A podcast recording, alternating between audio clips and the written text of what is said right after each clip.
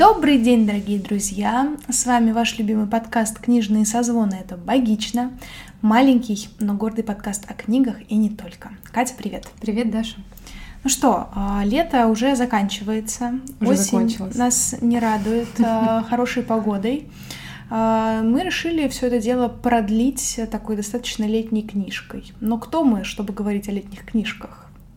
А, Всем привет еще раз. Меня зовут Катерина Маруева. Я феминистка, не активистка, женщина Накама и дух котов, искусствоведка и вот это вот все. Мне нравится, что начало у тебя каждый раз одинаковое, а завершение разное. Это чтобы каждый раз был, был смысл какой-то, чтобы слушать меня. Да, но я сегодня представлюсь как Ведмитская Дарья, клинический психолог, преподаватель. И мне кажется, что человек с достаточно хорошим бэкграундом прочитанной литературы для того, чтобы а, оценивать а, новинки, так сказать. О, интересно, интересно. Я вот не считаю себя таким человеком, но интересно, что ты об этом упомянула. Видимо, тебе есть что на этот счет сказать. А, это я просто довольна тем, как много я читаю в этом году. В общем, Друзья, а, мы тут а, сами достаточно неожиданно для себя обратили внимание на книгу, на которой не обратил внимания только ленивый. А, Конечно же, вы уже поняли по названию нашего выпуска, что мы сегодня будем говорить о лете в пионерском галстуке. Признавайтесь, кто еще не слышал про эту книгу? Мне кажется, таких не будет.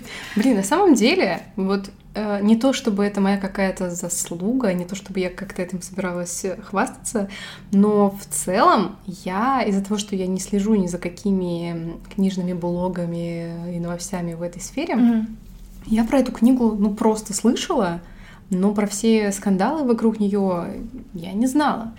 И меня убедило и как-то даже заинтересовало, чтобы мы ее читали и обсуждали, когда я видела, какое количество отзывов на нее оставлено. Где-то там Даша мне показывала, чтобы за тысячу переварила. Я подумала, господи ты, боже да, в мой. Я никогда не видела столько отзывов на какую-то книжку. Что же там такое? Это явно что-то очень э, контроверсивное.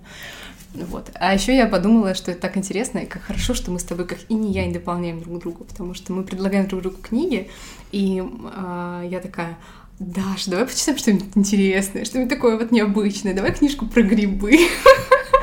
А Даша такая, о, давай почитаем супер книжку, которая у всех на слуху. Ну да, да. Э, А я про эту книгу, честно говоря, ну тоже слышала по заголовкам и не больше. Потому что, честно говоря, когда в, где-то в СМИ публикуют какие-то новости про книги, именно такие разрывные какие-то отзывы или еще что-то, я всегда на это смотрю, знаешь, с некоторым долей, с некоторой долей скепсиса, потому что сразу додум- задумываюсь, типа, а что это? Это какие-то покупные отзывы или что это? Почему про, именно про эту книгу так много говорят? Но про эту книгу были такие яркие заголовки, и вот после какого-то очередного заголовка, который я увидела в конце августа, я поняла, что мы больше не можем ходить вокруг да около, и нам в подкасте тоже надо. И как-то, да, меня тоже удивило количество отзывов на нее и разношерстных оценок. Более того, знаешь, меня даже удивило еще то, что про эту книгу действительно слышали хоть что-нибудь все. Собственно, книга эта дома у меня лежала, и все, кто ее видел, это не очень большое количество людей, такие типа, о, это же книга вот о том-то. И так типа, вы что, это читаете? М, Так что, да. Интересно. Я вот вообще не знаю, как все это правильно регламентируется и как себя обезопашивать от вечно меняющейся обстановки социальной. Поэтому на всякий случай скажу, что как минимум мы обсуждаем книгу с маркировкой 18+. Наверное, это означает, что наш выпуск тоже нужно маркировать э, маркировкой 18+. Но черт его знает. Ну, на всякий случай скажу, а дальше, как всегда, мы к вас ни к чему не склоняем. Вообще можете не слушать, не читать. Но раз уж вы здесь, то погнали. Причем я думаю, что мы будем обсуждать книгу со спойлерами, потому что ее Да. не читал уже только ленивый, и... э, но на какой-то момент мы удержимся без них. Ну, несмотря на маркировку, мы узнали, что ее можно купить, даже если вам нет 18 лет. Но мы не скажем как. Но мы не скажем как. Я думаю, те, кто хотел, и так знают, как это сделать. Да. А, Кстати, интересный вопрос. А У тебя когда-нибудь спрашивали паспорт в книжном магазине? Да, один раз. Что ты покупала? Я покупала Норму Сорокина прошлым летом. То есть мне было уже 25 лет. Вот, я покупала Норму Сорокина, и меня спросили паспорт. А, у меня тоже один раз спрашивали паспорт в книжном магазине. При этом я покупала что-то из классики. Честно говоря, не помню что. Но может быть это что-то типа... Ну, конечно, не Маркиз де Сад, он у меня уже весь и так есть. Он весь так есть. Да, ну, в общем, что-то такое, как какое-то достаточно известное произведение явно. А, и я вышла из дома на 5 минут, то есть не накрашенная, в таком спортивном костюме. И мне тоже было уже, ну, ближе к 25, чем к 18. И я очень удивилась, когда меня попросили паспорт. Ну, вот пришлось показать. Так что, да, все мы там были. Mm. А, ну что, давайте, может быть, пару слов расскажем о сюжете для тех, кто все-таки никогда ничего про эту книжку не слышал. Дело, значит, обстоит так. Есть э, дядька, есть такой популярный классный пацанчик, приезжает э, в далекие-далекие места на территории Украины, где он э, в детстве был в детском лагере. И он, значит, ходит по территории этого уже разрушенного пионерского лагеря, и на него накатывает ностальгия, так сказать. О, да. И вот нам, значит, рассказывают, чем же эта поездка в лагерь для него запомнилась. Ну да. И, соответственно, повествование идет э, в двух временных линиях. Это вот линия настоящего, где наш герой ходит по лагерю а, и думает, что «О боже, моя любовь спала на этой кровати», или «О боже, моя любовь в этот шкаф вешала свои вещи». А, и вот это вот, значит, все а, достаточно, наверное, даже недостаточно, а слишком мило для мужчины за 30, 36, ему. Ближе к 40, да. Ему 36, а действие происходит ровно 20 лет назад, соответственно, когда ему было 16. Ну, в смысле, во второй временной линии. Да. А значит, та, та временная линия, которая в прошлом, это, по-моему, 86 год, если я не ошибаюсь, а, нашему главному герою, герою Юрке тогда было 16 лет, это была его последняя смена в лагере. Потому что потом он уже, значит, там заканчивал школу, становился взрослым, поступал в универ, вот это вот все. А, и тут на этой смене его находит любовь. Но любовь не простая, а запретная, так сказать. Да. Ну, во-первых, это любовь между, а, как это, пионером и вожатым в лагере. Это вам, знаете ли, уже не хухры-мухры. Такое в Советском Союзе не поощрялось. Угу. А, ну и, собственно, основная часть, благодаря которой, наверное, эта книга стала такой, ну, не хочется говорить популярной, а, наверное, резонансной вот в этом смысле.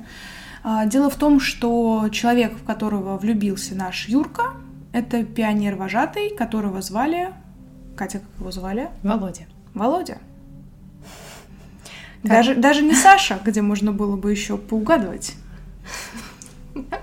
Но Володе там тоже типа 18 лет, то есть у них э, небольшая разница в возрасте, но тем не менее. Сами понимаете, 86 год, пионер-лагерь, и тут вдруг Юрка и Володя. Конечно же, от этого взорвало все...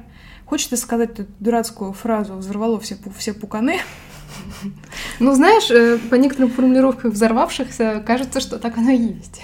Да. И, соответственно, история рассказывает, как у них разворачиваются взаимоотношения. Честно скажу, мне всегда было интересно, как а, люди из ЛГБТ-сообщества находят а, своих а, соплеменников в толпе людей. И вот эта книга нам обрисовывает один из вариантов развития событий. Ну, не знаю, я бы вот так не... Вот именно в таких формулировках я бы это не описывала. Ну, с учетом того, что это 86-й год, так что... Так скорее для меня это была книга о том, как человек, будучи юным, вот как раз в момент, когда ты начинаешь интересоваться mm-hmm. и влюбляться, осознает свою ориентацию. Когда он вдруг осознает, что с ним случается вот это. Нет, это не то, если что, что про поиск своих, это я шутила. А. Это не, не воспринимайте, пожалуйста, всерьез. Нет, конечно, я с тобой согласна, что это в первую очередь история про осознание себя. И, наверное, пока мы не перешли к обсуждению этой книги уже более детально, а, сказать стоит пару слов о том, как вообще эта книга появилась. Потому что у нее достаточно нетрадиционный путь э, появления на художественной арене. Дело в том, что авторы этой книги, Катерина Сильванова и Елена Малисова, издавали эту книгу на, таком, на такой платформе, как Фигбук. То есть это интернет-сайт, э, куда любые авторы могут выкладывать свои произведения. И, собственно, вот эта книга «Лет в пионерском галстуке», она была написана в 17-18 году, да? В 16-17. В 16-17 году, собственно, на этой электронной платформе. И она уже тогда была популярна среди пользователей этой сети. Но вышла книга только, соответственно, в 2021 году, и сразу стала вообще расходиться огроменными-огроменными тиражами. Больше 250 тысяч тиражей. И по данным статистики, эта книга занимает первое место среди художественных произведений, покупаемых в первой половине 2021 года, и второе место в общем рейтинге. Мне, кстати, стало интересно, что там за первое место тогда, но об этом почему-то не упомянули. Наверное, Библия, как всегда. Вот. То есть, сами понимаете, книга с очень таким интересным, необычным достаточно бэкграундом. И все-таки с нетипичным достаточно сюжетом, мне кажется. Потому что, э, ты знаешь, вот это мое субъективное, конечно, впечатление, но как будто бы сейчас книги о советском прошлом, вот о недавнем советском прошлом, они набирают популярность. Потому что поколение, заставшее Советский Союз, э, уже ну, они выросли, а молодежь mm-hmm. как-то про Советский Союз знает понаслышке в большей степени. А тут им рассказывают о чем-то таком достаточно близком, но абсолютно другом в плане опыта, жизни, отношений людей друг с другом. Ну да, экзотичное что-то. Мне кажется, это вызывает интерес. А, да, но я не могу сказать, что на меня вот именно советский антураж произвел какое-то впечатление в этой книге. Потому что все, что происходит в этом лагере, для меня выглядело как абсолютно вот эти вот бумажные декорации, которые они mm-hmm. расписывают для своей постановки. Потому что это было настолько как будто даже и не важным в какой-то момент, mm-hmm. когда начинается ну, больше а это довольно скоро от начала книги происходит, э, упор на их взаимоотношения, пускай сначала дружеские, просто человеческие. Mm-hmm. Ну, короче, они постоянно куда-то ходят, разговаривают. Э, что-то такого сильно пионерского, советского в этом нет. И mm-hmm. это может тоже работать как некий такой флер идеологии, в который никто не верит. И про это много говорили там и на обратной стороне книжки про это тоже написано. Но мне не кажется, что это была какая-то э, что это было осознанное решение. Мне кажется, что в моменте написания э, это их, э, в смысле авторов, не интересовало так сильно, потому что им было важнее сконцентрироваться mm. на всех этих переживаниях. И вначале меня ужасно раздражали э, вот эти вот вставки из э, линии как бы, сегодняшнего дня. Mm-hmm. На самом деле это был 2000, 2006 год, э, когда вот, собственно, взрослый человек с лопатой ходит по этому лагерю и вздыхает. Это э, было написано, описано такими словами, такими клишейными словами, mm-hmm. со всей этой рвущей душу тоской, ностальгией, Да-да-да. что это выглядело очень неестественно, ну, как-то вот скомпилировано. И тогда я начала очень много думать про фанфики. Mm-hmm. Вот я не знала, э, что эта книга изначально создавалась вот в таком интернет эм, формате. Сейчас мне кажется, что вполне возможно, что она даже была постепенно, то есть не сразу большим куском создана и а была выложена по главам, потому что к концу э, было какое-то ощущение, что они как-то разогнались, что за счет, видимо, какого-то интереса публики. поклонники, mm-hmm. публиков, публике им стало интереснее это писать, и они mm-hmm. стали как-то интереснее это делать. А вначале, ну, это был какой-то, не то что, ну, не мрак, конечно, но чувствовалась какая-то такая любительская нотка. Угу. В этом нет ничего плохого, особенно учитывая историю этого текста, в целом все абсолютно оправдано и ну, ничего угу. за другой себя не выдает. То, что вот этот лагерь тоже им, в общем-то, не особо нужен. С одной стороны, может быть, для экзотизации. С другой стороны, если человек в 2000 году э, взрослый человек, значит, соответственно, в 80-х он должен был быть подростком. И тут не очень понятно, мы можем только догадываться, что было изначальной идеей. Была ли изначальная идея поместить персонажей mm-hmm. в такую сложную вот, идеологическую ситуацию? Я думаю, что вполне возможно. Или э, желание как-то состыковать и поиграться с, со временем. Но в целом, я думаю, что все таки авторам было важно написать не про сегодняшний какой-нибудь, mm-hmm. не пионер-лагерь, а просто лагерь, а вот э, добавить весь этот слой, ну, как такую дополнительную декорацию. Она, мне кажется, не очень хорошо работала вот где-то в первую половину, когда mm-hmm. речь шла о лагере. Но когда ближе к концу речь уже идет о развале Советского Союза, тем, как закрутилась их жизнь уже взрослеющих, mm-hmm. вот там это начало быть как-то оправданно и здорово и классно. Я с тобой согласна, что декорации Советского Союза здесь кажутся достаточно картонными. При этом все равно лично у меня было вот это ощущение детского отдыха, детского лагеря, где все тусуются, отдыхают от родителей, в общем, такой летней поездки. Mm-hmm. Мне кажется, вот с этой точки зрения им удалось передать какое-то настроение. Но вот тот факт, что это э, конец Советского Союза, на самом деле оно и в книжке-то не очень э, демонстрируется. То есть там было буквально несколько моментов, где это как-то подчеркивали. В частности, в истории Боже, что у меня... Как, как его там еще раз звали там второго? Володя. Володя. Я, я просто... Имя Володя для меня какое-то очень сложное. Владимир. А, в общем, мне кажется, что вот именно помещением героев в 86 год подчеркивалось то, как сложно им было принимать свою сущность и, и скорее даже не то, что ее принимать, а понимать, что с ними происходит. Угу. Потому что вообще весь заход э, на какое-то более близкое общение, на какой-то интим, он исходит из журналов, которые привезены из-за границы. И Юрка рассказывает, как он видит какие-то вот эти вот, значит, э, порнографические журналы и видит, как там что у людей происходит. Угу.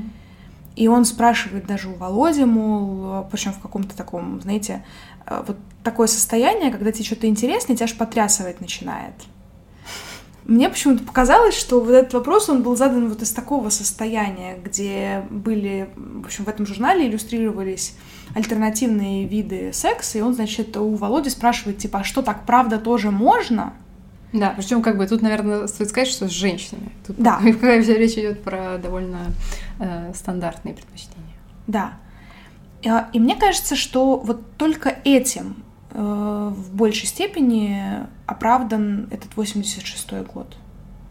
Что они как будто бы хотели подчеркнуть, что, во-первых, это для них самих было открытие, что они, как бы тут кавычки, жирный шрифт, курсив, как хотите, что они чем-то отличаются от большинства. Угу. И мало того, что они еще и отличаются, а у них еще и в голове есть вопрос, а так типа правда можно? Ну так, так, так бывает? бывает? Да, да. Потому что помести ты ровно ту же самую ситуацию в 2020 год какой-нибудь, да даже в 2012, да даже, может быть, в 2002, мне кажется, что у героев уже бы не возникало такого вопроса. Согласна. Да, они бы пытались понять, что с ними происходит конкретно в этой ситуации, но вот этого соотношения себя с какой-то нормальностью э, уже бы не было. Потому что мне кажется, что вот именно эта линия нормальности очень круто выписана у Володи, угу. который всю свою жизнь а, пытался бороться э, со своей сущностью какой-то. И тут мне на самом деле, кстати, хочется еще сделать такую ссылку э, небольшую. У нас недавно был разговор с батюшкой. Я думаю, многие его знают по запрещенным соцсетям. Он ведет достаточно активную интернет-деятельность. Павел Островский. Он а, популярен тем, что он такой достаточно а, нетрадиционную позицию занимает среди священнослужителей. То есть он активно ведет разные соцсети, он активно включен в общение с широкой аудиторией и не пытается никого наставить на путь истинный, Э, какими-то, знаешь, такими замудренными фразами или чем-то таким. Угу. Он э, с удовольствием отвечает в рубрике «Вопрос-ответ» с таким юмором и каким-то языком... Э, Человеческим. Понятным всем, mm-hmm. я бы даже так сказала. И вот как раз у нас с ним до записи интервью был вопрос об истинности ориентации людей. То есть э, как понять, вот это действительно истинная ориентация у человека альтернативная? или это последствия его психологических травм. А, и мы как-то задались этим вопросом и стали спрашивать мнение психиатров, что про это думают современные психиатры. И я тут, конечно, приоткрою немножко завесу тайны, что, конечно же, честный психиатр вам в кулуарах скажет, что кто платит, э, тот правильный, правильный ответ того человека и будет считаться верным. То есть психиатрия — это достаточно такая спорная штука. Что это значит? Кто, кто платит в смысле? Кто пишет закон? Кто финансирует больницу? В каком смысле? А, ну, какую мысль глобально в обществе пытаются продвинуть, mm-hmm. то и будут говорить психиатры. То есть, если кому-то будет выгодно, чтобы нормой считалось mm-hmm. ношение, э, не знаю, шапочек из фольги на голове, mm-hmm. то психиатры будут говорить о том, что, ну да, наверное, как-то это не очень адаптивно, если у людей этих шапочек нет. Mm-hmm. То есть психиатрия это еще продажная вообще ветвь медицины. А, и то же самое касаемо ориентации человека. А, у нас сейчас достаточно много об этом говорят, в разном ключе, понятное дело, с разными оценочными и безоценочными суждениями в том числе. Но тем не менее об этом говорят много, несмотря на то, что сама тема ориентации, она вообще давнишняя, да, и там, не знаю, Древний Рим э, тому подтверждение. И история Леонардо да Винчи, например, тоже. Почитайте, если вам интересно. Да и не только, вот тут, знаешь, и поближе есть всякие разные примеры. Ну, да. Тот же да. Чайковский, тоже современный, очень, очень как бы активный, на слуху, так сказать, персонаж. В да. книге он тоже фигурирует. И, в общем, как бы учитывая все вот это, мы задали психиатру вопрос. А какой процент людей действительно а, имеют другую ориентацию, а какой процент людей, например, травмированы или имеют какой-то жизненный опыт такой, что они не мыслят а, об отношениях с людьми противоположного пола. Например, опыт насилия очень сильно это влияет в детстве. И, в общем, по данным психиатров и исследований, которые проводились в последнее время, о такой истинной ориентации можно говорить только в двух процентах случаев – честно, я была очень удивлена. Потому что ну, 2% случаев — это вообще ну, какой-то мизер на фоне э, общей статистики.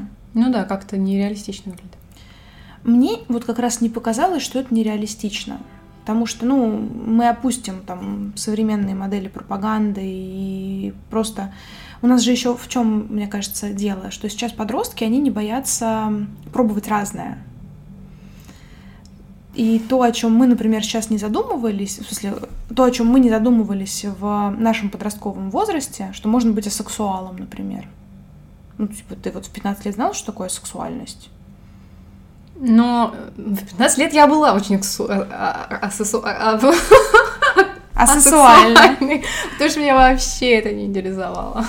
Ну, понятное дело, что, ну, как бы нас э, мало это там mm-hmm. привлекало, но тем не менее мы как бы не использовали этот термин. Да это нормально в 15 лет о сексе не думать на самом деле. А сейчас, э, там, работая с подростками, я часто слышу о том, что они уже в таком раннем возрасте определяют свою ориентацию разным образом. Ну и что? Но она может потом поменяться. Да, и это что? я к тому, что как раз происходит процесс исследования себя, и за счет этого mm-hmm. вот этот процент э, как бы заявляемой ориентации, он, естественно, будет больше, чем каких-то истинных случаев. А к чему вот эта моя долгая прелюдия, за которую я наверняка получу какое-нибудь э, нелестное сообщение Если что, от как бы Даша высказывает только свое мнение, я с ней не согласна. Да, я здесь а, апеллирую к своему опыту и ссылаюсь на своих, своих авторитетов. Угу. Это я к тому, что вот история Володи, мне кажется, действительно какой-то истинной потому что то, как он не соглашается с тем, что с ним происходит, как он пытается с этим бороться, но ничего не может сделать, вот в этом, знаешь, мне видится какого-то история камикадзе. А мне видится в этом история человека, который э, очень-очень сильно сдавлен стигмой. В том который числе. сдавлен клеймом ненормальный, стыдится себя, Да. э, практикует самоповреждение и другие деструктивные а, моменты. При этом мы видим историю от лица более юного героя, это Юры, и в его случае тоже невозможно сказать, что это какая-то неистинная.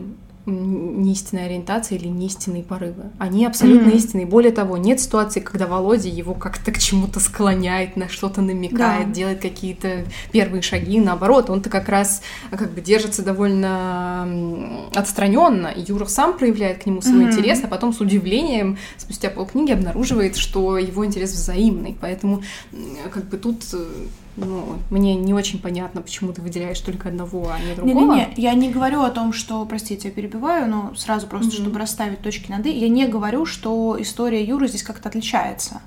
Просто история Володи, она здесь э, уникальна именно вот этой борьбой с самим собой.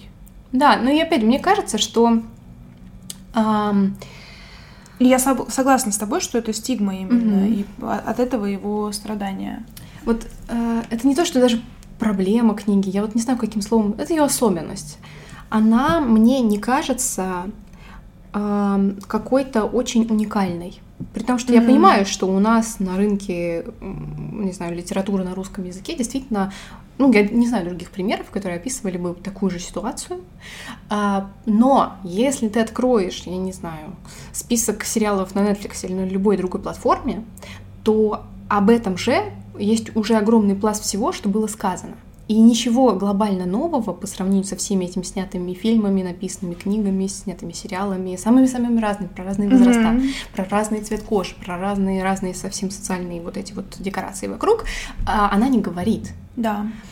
А, и вот это ее некоторая вторичность по сравнению со всем, со всем вот объемом данных, которые у нас по этому вопросу есть, а, навевает на вопрос о том, что, ну, а зачем она нужна? Да? Ну, как бы просто вытекает логичный вопрос. Mm-hmm. Но учитывая вот этот вот пожар и вот это вот повышенное внимание, которое к ней стихийно привлеклось, и позитивное, и негативное, кажется, что, видимо, нужна что, видимо, она попадает в какую-то точку, где одним людям она является каким-то просто невероятным красным пятном, либо чем-то, за, за счет чего на волне популярности они хотят повышать собственный социальный рейтинг, крича и осуждая, а, либо она попадает в какой-то запрос людей, которые хотят э, читать про э, какой-то близкий им опыт, имею в виду социальный, угу. и вносить в него эту повестку. И в этом смысле мне кажется, что эта книга активистская.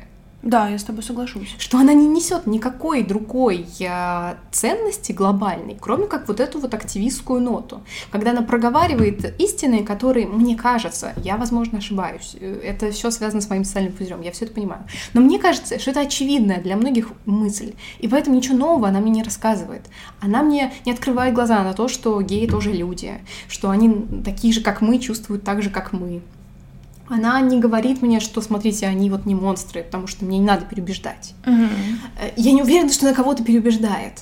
Мне кажется, что она только нормализует то и как бы еще раз закрепляет, повторяет, э, я не знаю, разжигает дискуссию. То есть она выполняет исключительно активистскую функцию. Я с тобой согласна. Отвечая, ну как, а, а, отвечая на первую часть твоего комментария про то, что эта книга ничего нового в тему не привносит, потому что на других языках уже про это много чего говорили. Я с тобой абсолютно согласна, но мне кажется, что это было, знаешь, из серии «У всех есть, и нам тоже надо». Что да. у нас тоже должно было быть такое что-то свое. И мне кажется, что история про Советский Союз в том числе а, поэтому была включена. Потому что все-таки советский опыт, он а, уникальный и как-то можно было, ну, как бы, типа, знаешь, такая вот попытка смешать э, все подряд, все, что э, какие-то такая, господи, какая-то такая клюква России, Типа, mm-hmm. мы сейчас все это замешаем, чтобы получить и остросоциальный какой-то роман, mm-hmm. и который бы демонстрировал именно тот факт, что это история из России, чтобы иметь какое-то более национальное лицо. Ну, тут тоже Возможно, возможно. При этом эм, ну, мне кажется, что это довольно поверхностный взгляд считать, что в Советском Союзе про это никто вообще ничего не знал. Нет, были свои клубы по интересам, скажем так. И э, как-то мы обсуждали это с бабушкой на кухне. И, ну, мы с ней говорили в каком-то абсолютно нормальном ключе. То есть mm-hmm. моя бабушка считает, что это, ну, как бы это есть и есть. Ее это не волнует, она не является гомофобкой. Притом она мне говорит, да, я вот даже знаю, со мной в больнице работала такая женщина. И, а мы об этом узнали, потому что, ну, их, короче, чуть ли не полиция при, пришла mm-hmm. винтить на какую-то их вечеринке. Mm-hmm. То есть все-таки комьюнити эти постоянно организовывались, просто они были такие более подпольные. И, конечно, сказывалось то, что это была статья уголовного, уголовного кодекса, да. это никак нельзя отменять.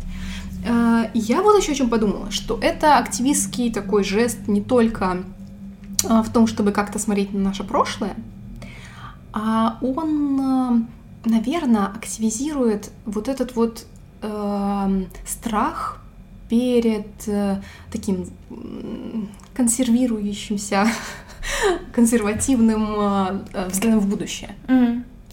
И, наверное, именно это и как-то и возмущает вот этих и других, потому что, с одной стороны, э, видя вот это вот страшное, что было, когда ты ничего про себя не знаешь, никак не можешь понять, нигде не можешь получить какие-то внятные ответы, получаешь только какое-то невнятное лечение, которое Володя тоже описывает в своих письмах. Mm-hmm. Вот. Э, ты думаешь, вот сейчас они принимают всякие законы, ну, не ты, например, ты можешь такие мысли думать. А вот у меня родится ребенок, у которого будет, который попадет, ну, как бы, ты про себя уже все знаешь, поэтому ты за себя, например, не боишься. И вот думаешь, вот у меня родится ребенок, и что? Он будет со всех сторон видеть, получать информацию, что он ненормальный, а кто? Ну, то как бы ты встаешь на... Это тоже плохая позиция, потому что э, репродуктивный туризм это плохо, но, тем не менее, это как бы тоже такая мысль о будущем. Ты такой, блин, я не хочу, чтобы принимались э, такие законы, mm-hmm. они не касаются напрямую меня, но, но они, они повлияют на мир, который вокруг да. меня, и они могут коснуться кого-то, кто мне будет потом не безразличен, mm-hmm. или сейчас не безразличен.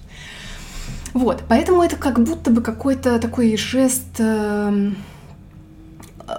как бы влияние на современную повестку. При том, что я говорю, эта книга наверняка никого не переубедит, тех, кто уже стоит на каких-то основных точках.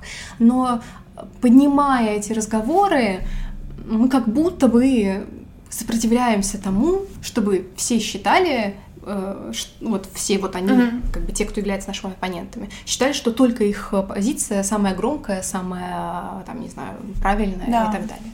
Ты знаешь, а у меня другой, э, вот другая мысль сейчас возникла. Мы сюжет книги обсудили, ну, там, сколько, две минуты это заняло. Да потому что он не важен. Потому что сюжет, на самом деле, крайне простой. И, в принципе, вся эта история, мы уже с Катей это за кадром обсуждали, что будь в этой истории другие главные герои, девушка и парень, или там парень э, пионер, а девушка вожатая, угу. или даже если бы, не знаю, это были разные вероисповедания, книга бы не вызвала такого ажиотажа. А ажиотаж вызвала тема, которая всегда для нашей страны стоит остро. Не Любой, всегда. ну, а, последние, как не всегда. Последние Посмотри какие-нибудь, ну, нет, я имею в виду вот современную Россию. Mm-hmm. Что возьми любого какого-то законотворца, который вот, если выходит какой-то фильм, например, с подобной повесткой, выходит книга, ты всегда знаешь, чьи комментарии будут в прессе про это и какого характера они будут. Запретить, закрыть, э, наш опыт уникален, у нас такого нет, не будет, и зачем нам такое вообще показывать, молодежь развращать. А, и как-то у меня возникает другой вопрос.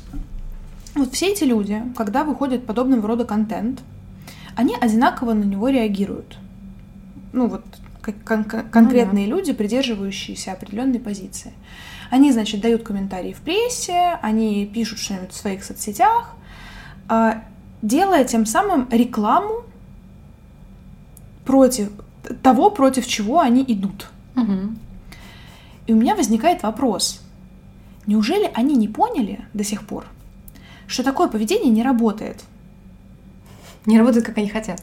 И если они действительно хотят, чтобы э, эти темы популяризировались, то нафига они сами работают на популяризацию? Вот правда, я не понимаю, потому что если бы вокруг конкретно этой книги «Лето в пионерском галстуке» не было бы такой шумихи в прессе, то мы бы ее сейчас не читали.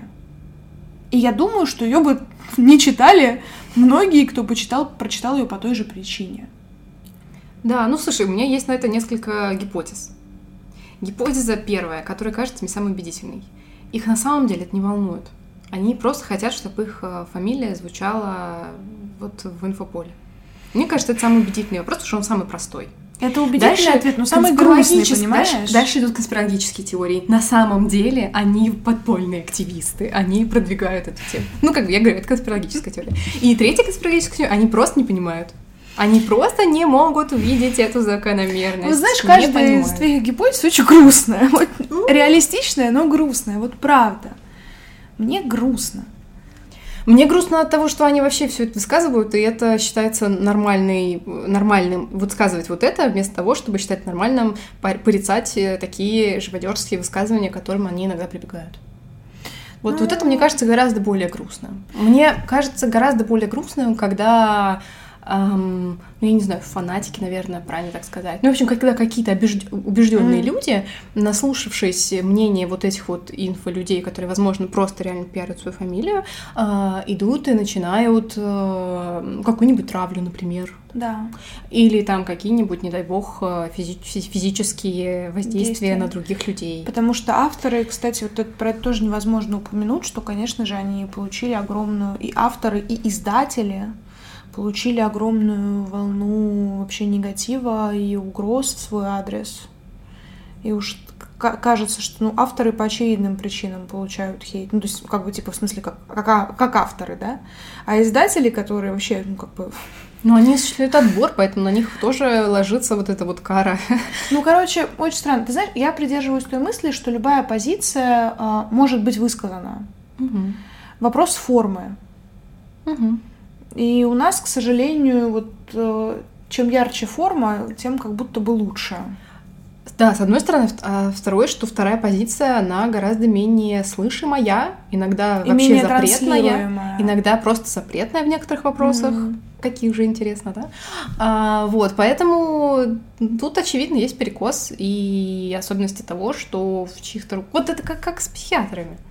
Кто да. власть, сказывает музыку. Ты знаешь, мне вообще, в принципе, кажется глупым не говорить о вещах, которые были и есть всегда.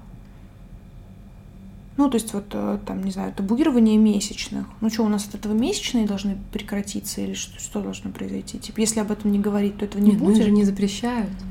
Их не запрещают, но типа, если хорошо, там секс в Советском Союзе. Но опять же, про Об это уже, кстати, говорили. про это есть история, про то, что имелось в виду, ну, есть уже же куча этих разборов, в спокойное время про это делали, то, что она не то имела в виду, что прозвучало, и прозвучало это как стало таким клишейным. Это, по-моему, либо у Шихман, либо у редакции было про этот мост, телемост программа, где, собственно, это и было озвучено. Что я, я, я сейчас ни ну, на что вот не это, ссылалась, если вот что. эта фраза «России секса не было», она пошла а, из-за а. телемоста, который был между советскими гражданами и американскими гражданами. А, а. И в какой-то момент американка какой-то задала вопрос, на что советская женщина встала и сказала, у нас в России, у нас ой, в Советском Союзе никакого секса нет. Но она имела в виду не половой акт, она имела в виду рекламу. Ну, хорошо, вот вот Господь всё. с ним. Это, я я просто... вот этого не имела в виду, потому что я про это не знала. Хорошо, замени секс, там, не знаю, наркотиками. В Советском Союзе наркотиков не было, ладно. Короче, и там типа то, что и гомосексуализма никогда не было. Гомосексуальности. Ну, мы не стигматизируем никого здесь. В нашей стране оба слова, к сожалению, людей стигматизируют. Поэтому... Почему? А в чем стигматизируете слово гомосекс... гомосексуальность? Тем, что потом придет дядя Вася и скажет, какой один хрен педики. Простите. Вот это но... плохо, особенно плохие слова. Да, но я к тому, что как бы понятное дело, что есть более приемлемые формы, а есть менее, но дяде Васе абстрактному все на одно лицо. Понимаешь, а вот в том-то и дело, что кажется, что без вот этой вот э, агрессивной повестки людям глобально все равно. Так мне кажется, что это и нормально, когда людям глобально все равно, потому что когда у нас включается агрессивная повестка, то люди начинают занимать радикальные точки зрения. Как угу. им кажется, что им надо быть либо по одну сторону баррикад, ну да, либо одни по другую. защищать, другие начинают нападать. И это как раз приводит к тому, что вот у нас э, появляются абстрактные дяди Васи какие-то, у которых есть вот только правильный путь, а других не существует.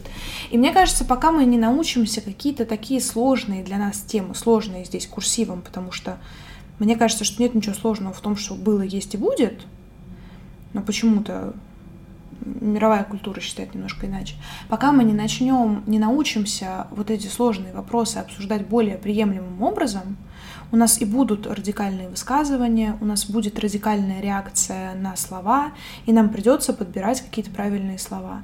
Но у меня просто вот это большая проблема стигматизации, я много про это говорила, говорю и буду говорить, что, а, в общем, в психиатрии есть такая тема, что мода меняет один термин на другой. Угу. У нас раньше был, там, например, маниакально-депрессивный психоз, а стало биполярным эффективным расстройством. сделано было это из-за того, что слово психоз э, стигматизирует людей. Или и маниакальный, как никому не нравится. Но по факту отношение э, к людям с психиатрическими диагнозами только из-за смены диагноза не изменилось. И вот поэтому, почему мне не нравится вот эта вот вся история с, с правильными терминами, тут в кавычках все, потому что ты можешь называть, ну, как бы, ты можешь называть как угодно, но если ты в этом несешь какой-то агрессивный, негативный посыл, то каким бы мягким словом ты что-то не называл, ничего не поменяется. I am not agree with you. It's your choice, my sweetheart. Я не согласна, потому что я придерживаюсь позиции. Опять же, это просто вопрос позиций. Да, это не да. то, что я готова сейчас, я не знаю, с ножом и вилкой Даша тыкать и говорить, нет, измени свое мнение. Вот, я не согласна. Мы как-то стою- живем много лет. Я стою на другой позиции. Я стою на позиции, что слова, которыми мы говорим, которыми мы апеллируем, которым мы описываем нашу реальность, влияет на то, какой мы ее видим. А, и, и как мы к ней относимся. Э, слова с окончанием «изм» э, как-то так повелось, что когда они не касаются направлений в искусстве, они обычно означают что-то плохое.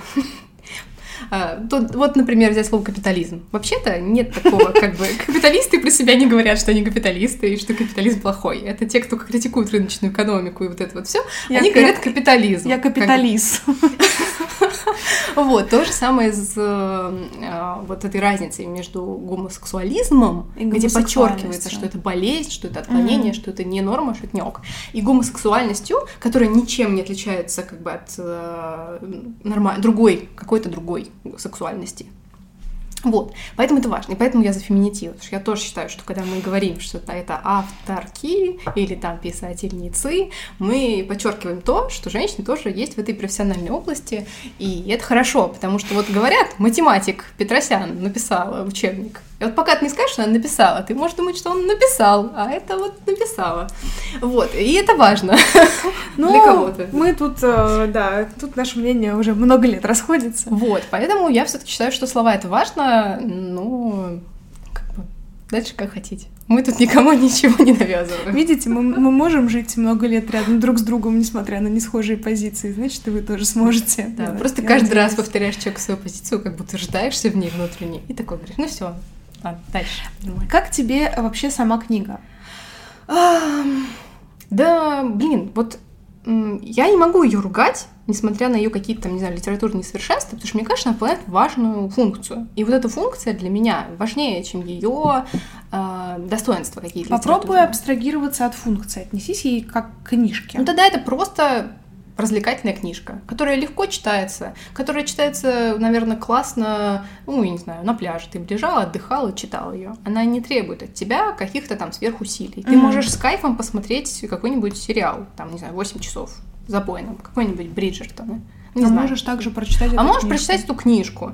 И, ну, только в том, вот как бы, тут мы возвращаемся, все-таки я не могу от- отрицать ее какую-то социальную функцию, поэтому это как бы важно. Это важнее, чем как- какой-нибудь там другой развлекательный сериал. Вот именно за счет этой функции. Но с точки зрения формы, ну, мне не было тяжело, мне не было противно, мне не было, я не знаю, как-то Мгм. очень уж не- некомфортно с ней, не знаю. Ничего такого не было. Нормальный, забавный, развлекательный в целом роман, который при этом несет свою социальную, фу- социальную функцию. Мне кажется, что к концу они поняли, они прямо Мгм. осознали эту свою социальную функцию, и поэтому где-то даже, может быть, они немножко перегибали вот, вот с этим вот, и вот это еще добавить, и вот это, и чтобы вот так было, и вот этот аспект. Ну, Короче, они прямо нахватали всего, и вот эти вот судьбы вот этих двух людей, они впитали в себя вообще все, что могло себе впитать поколение, которое вот застало развал Советского Союза, и чьи судьбы пошли вот чуть-чуть разными Ну, путями. как в жизни происходит. Ну, по-разному. Только тут, вот тут будет единственный спойлер нашего, нашего эпизода. Спойлер. Они дают еще счастливый конец. И вот это меня как-то так порадовало, потому что я подумала, блин, они могли, ну как бы, все грустно, это гадкая система, всех поломала, какой кошмар. А нет, спустя 20 лет они встречаются, ну и черт их знает, сейчас, может, они попьют кофе, и может, все у них будет хорошо, и никто там не будет им мешать, ну уж, блин, класс. Меня конец, конечно, расстроил. Меня не хотелось расстроило, я подумала, что а почему, нормально, пускай будет надежда, ну как бы один раз живем все А, я с тобой... Ты знаешь, у меня был не...